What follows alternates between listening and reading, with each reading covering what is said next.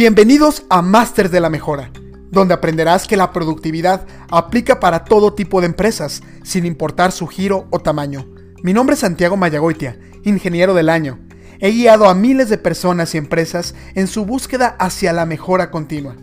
Conoce las historias de grandes personalidades que a través de su desarrollo profesional han generado cambios contundentes en organizaciones globales.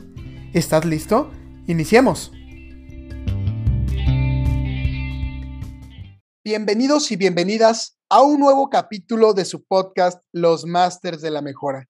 Y el día de hoy tenemos a un verdadero crack en el tema de la mejora continua, un gran amigo llamado Jorge Luis Galicia González, que voy a presentarlo ahora, pero primero, pues darte la bienvenida a este que también es tu espacio, este es tu podcast, eh, Jorge. Un gusto tenerte aquí.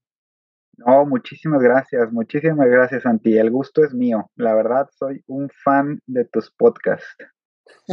muchas, muchas gracias. Y la verdad, Jorge, creo que este es un espacio muy padre como para que puedan estarte escuchando bastantes entusiastas. Veíamos los datos la, la vez pasada, ya hay más de 60 mil personas que escuchan el podcast. Entonces, muy interesante que puedas compartir un poquito aquí tu experiencia. Y bueno, presentarte un poco, ¿no? Eh, Jorge, pues es un entusiasta y un predicador de la mejora continua que cuenta con más de 10 años de experiencia, eh, pero también de aprendizaje en los terrenos de líneas de producción, logística, almacenes, centro de servicio, procesos de soporte, financieros, de innovación y ciclo comercial.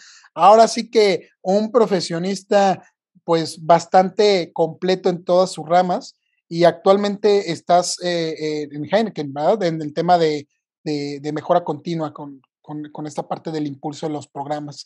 Eh, y bueno, pues bienvenido, Jorge. ¿Qué, qué necesita saber la, gente de ti? ¿Qué les gustaría, qué te gustaría compartirles un poquito de quién es Jorge?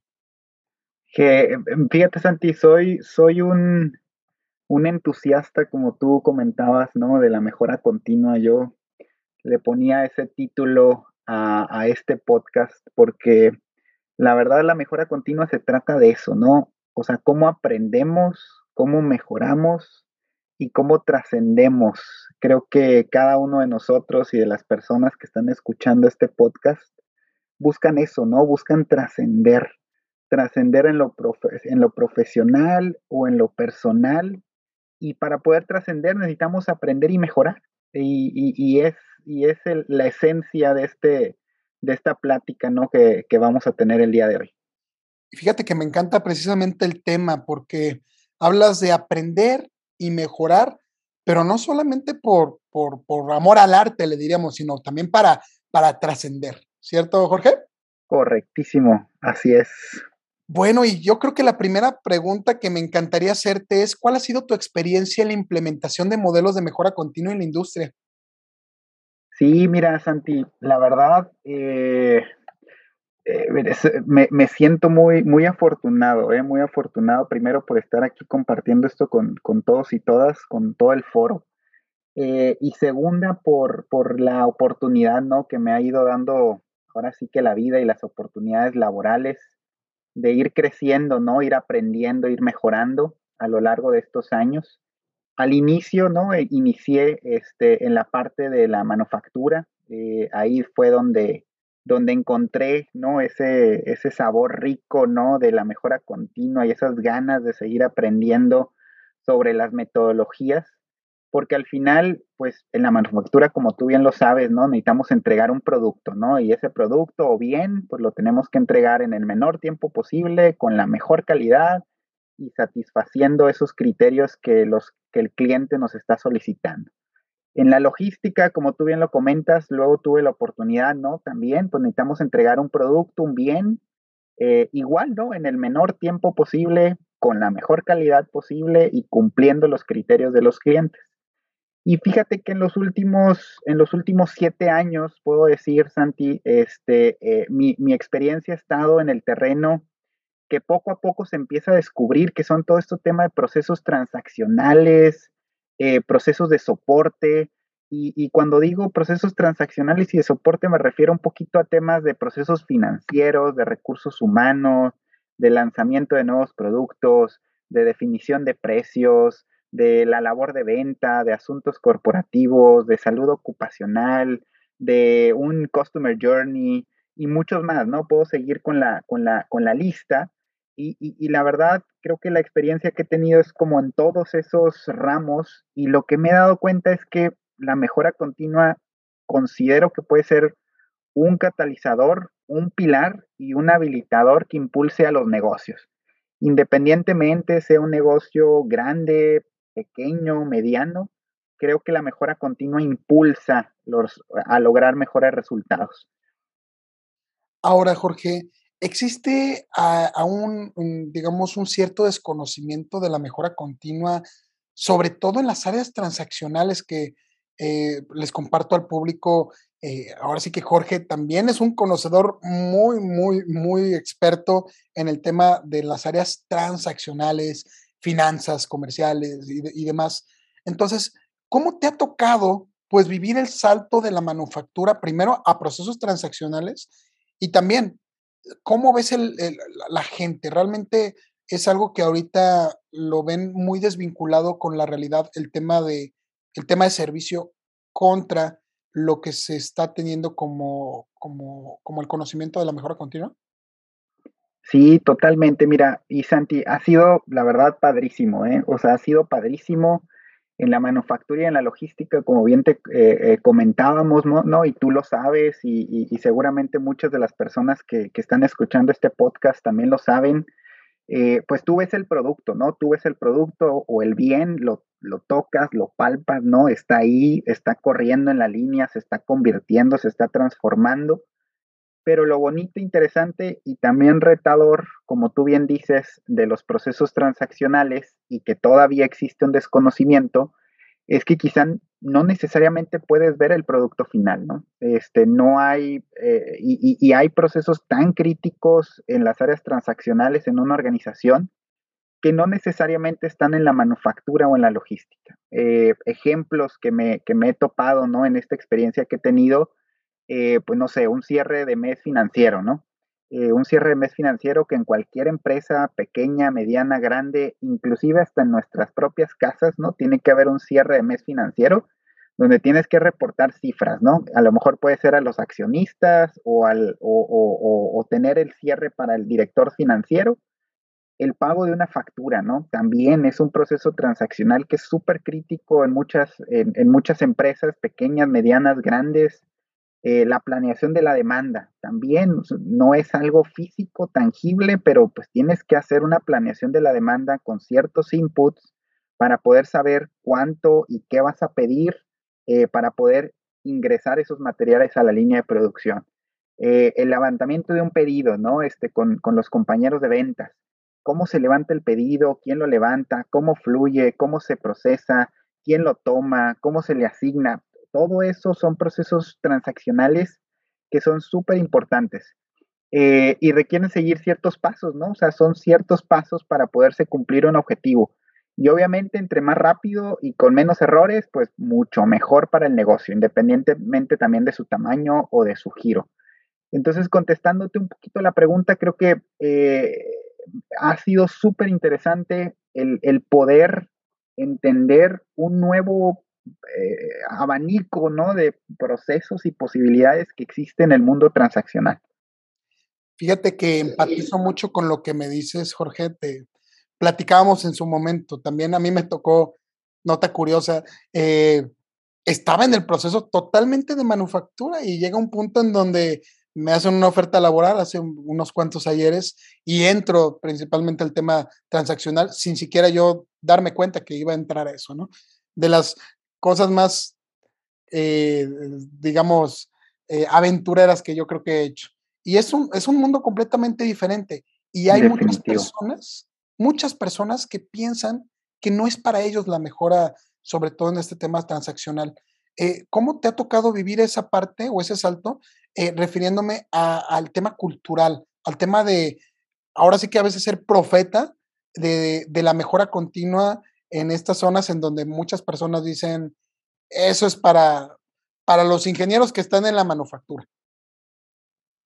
Sí, no, y definitivamente, ¿no? Definitivamente creo que eh, es, es uno predicar con el ejemplo, como tú bien dices, pero también como demostrar, ¿no? O sea, demostrar que verdaderamente todo es un proceso, ¿no? Y, y, digo, y, las personas que me han reportado, inclusive les, les he dicho esto, o sea, todo es un proceso, inclusive en la vida. O sea, necesitamos seguir una serie de actividades Necesitan esas actividades tener una conexión correcta para poder lograr un resultado esperado.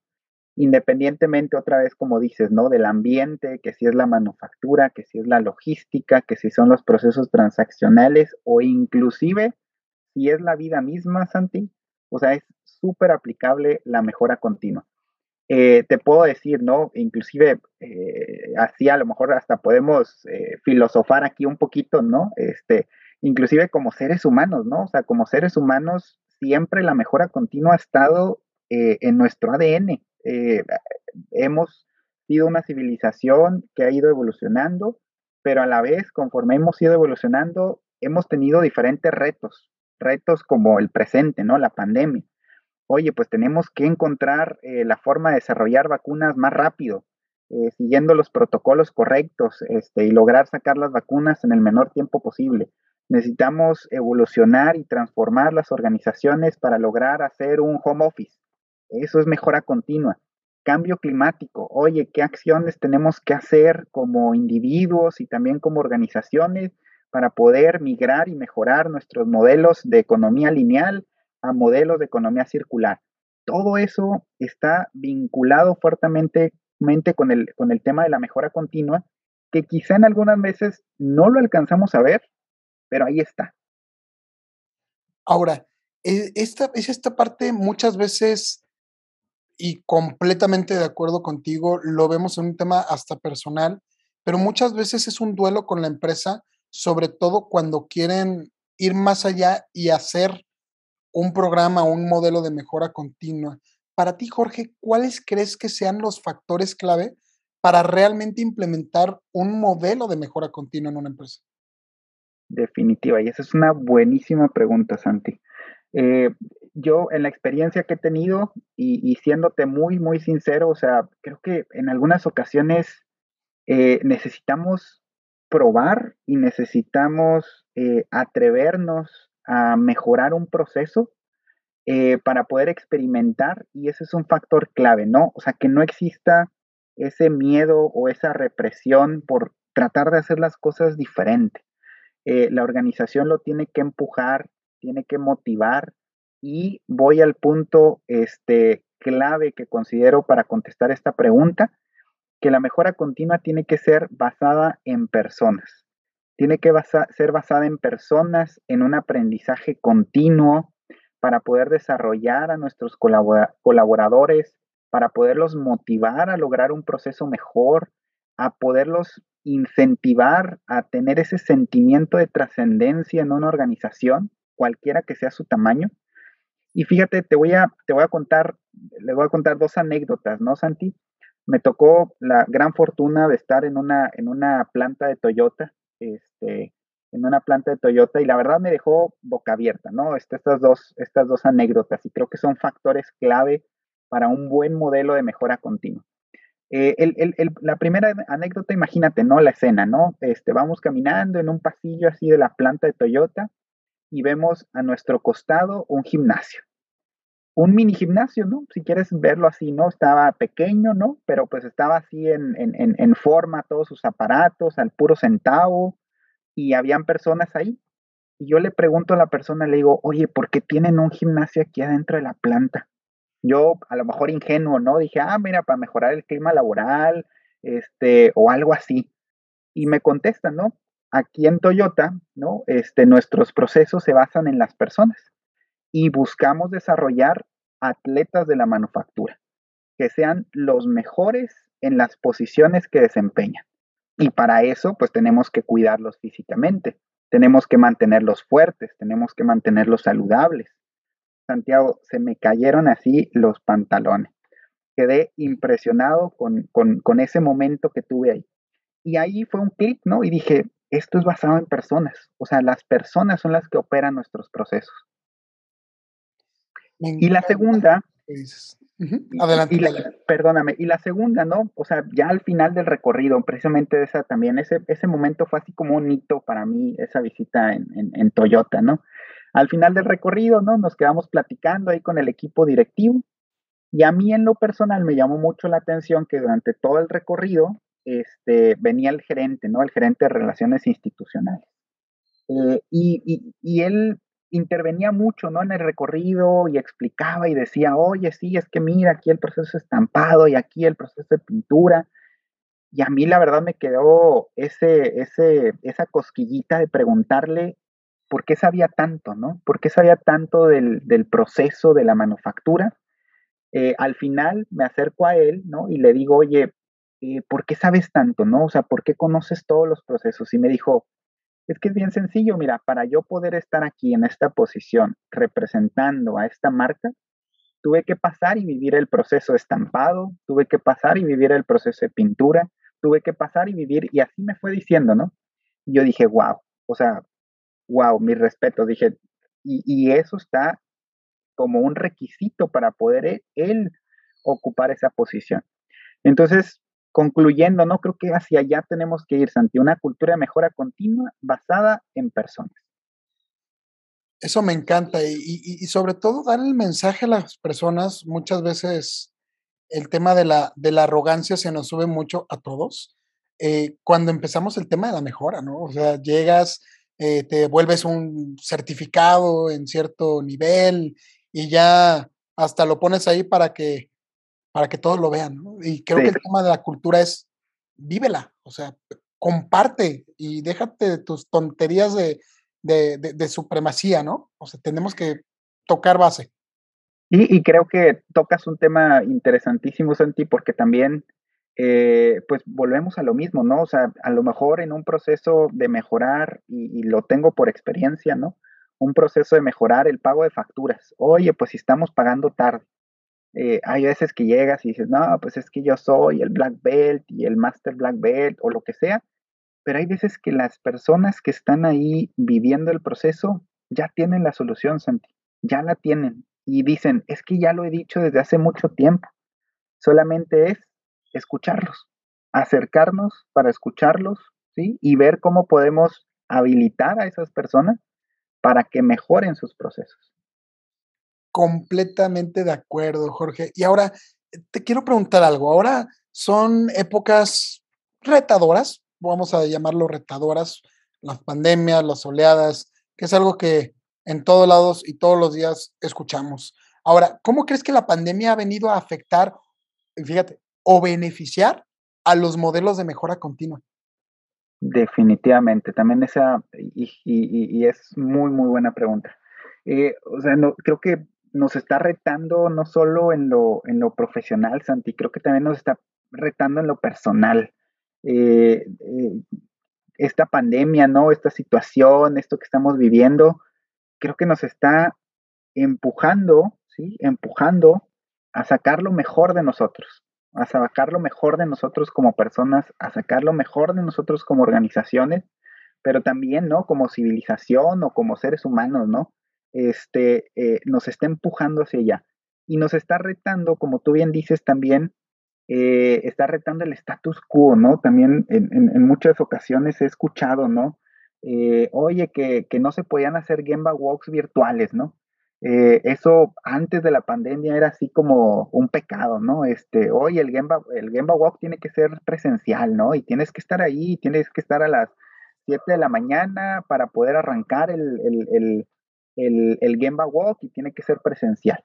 Y hemos visto que se puede hacer virtual, ¿no? A lo mejor eh, algunas personas dirán, pues no es lo mismo, sí, definitivamente no es lo mismo, pero se puede hacer, ¿no? tiene sus beneficios, tiene sus contras, ¿no? Como todo en la vida.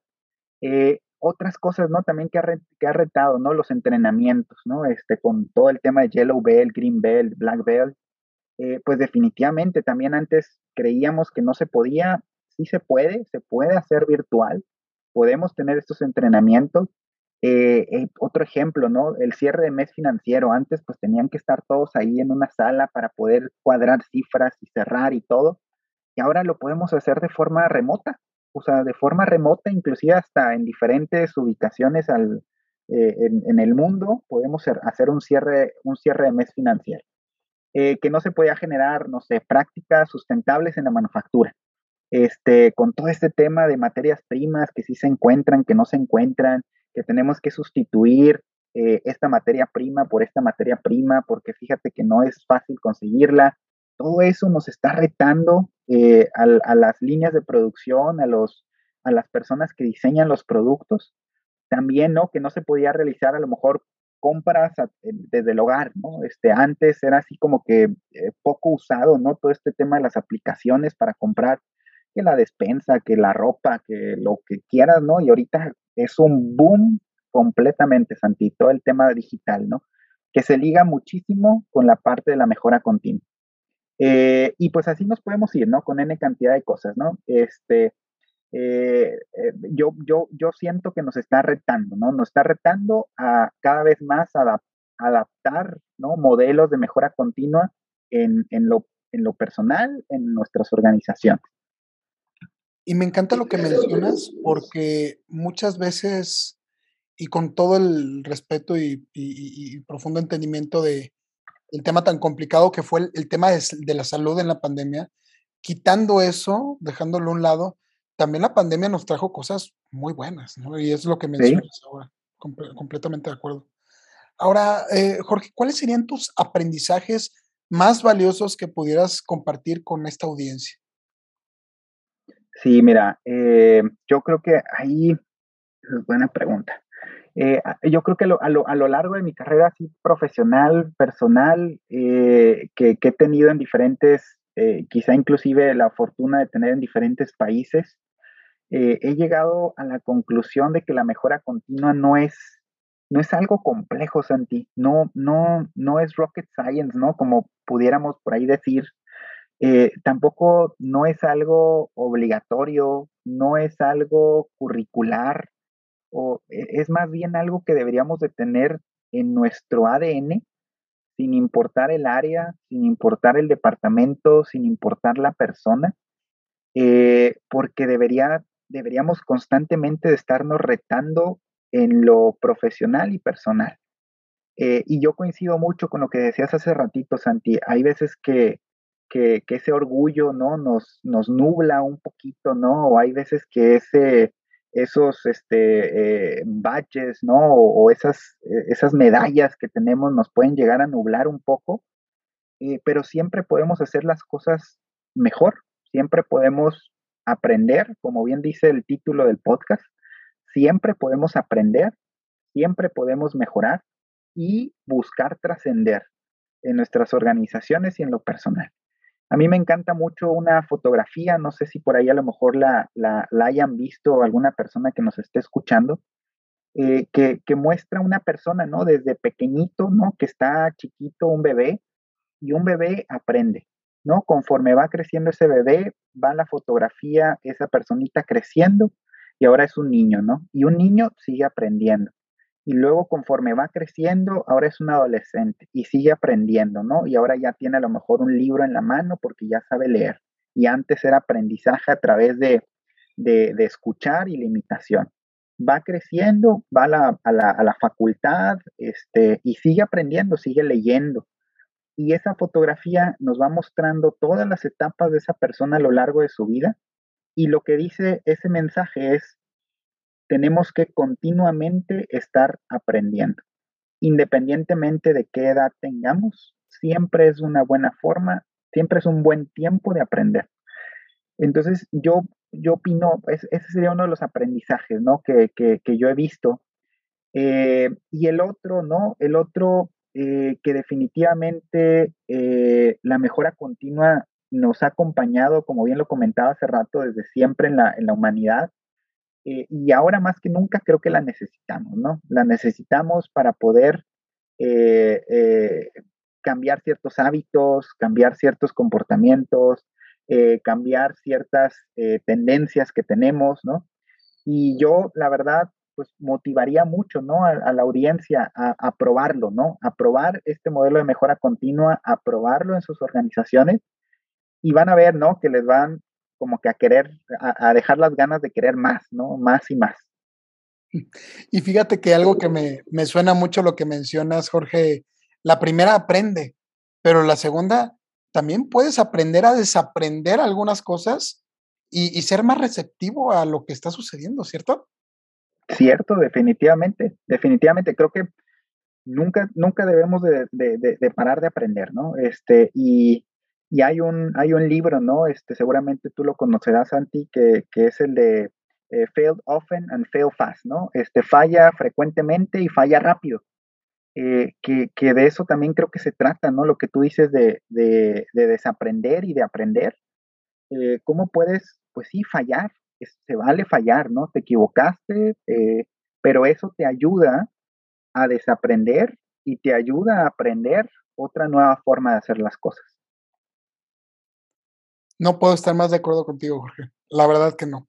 ¿Algún otro, un último mensaje que te gustaría darle al, al público ya para poder estar cerrando este gran episodio, gran capítulo del podcast?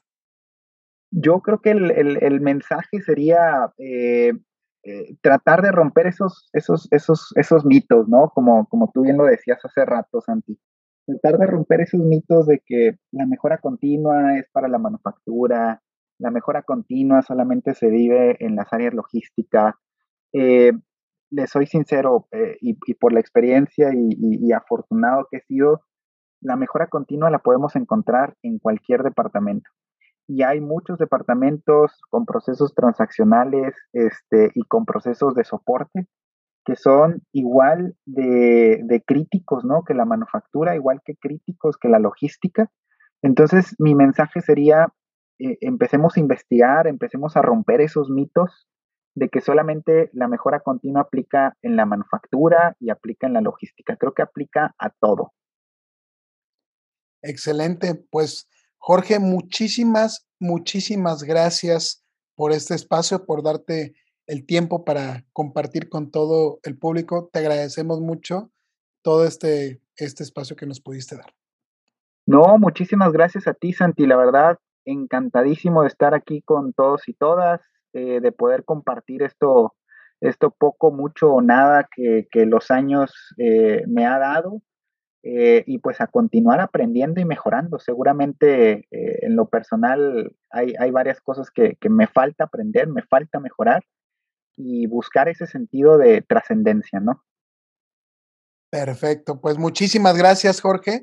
Y bueno, muchas gracias a todos por haber escuchado este capítulo tan, tan interesante que habla precisamente de aprender y mejorar para trascender. Continúa sintonizándonos en tu podcast Los Masters de la Mejora. Nos vemos en la siguiente.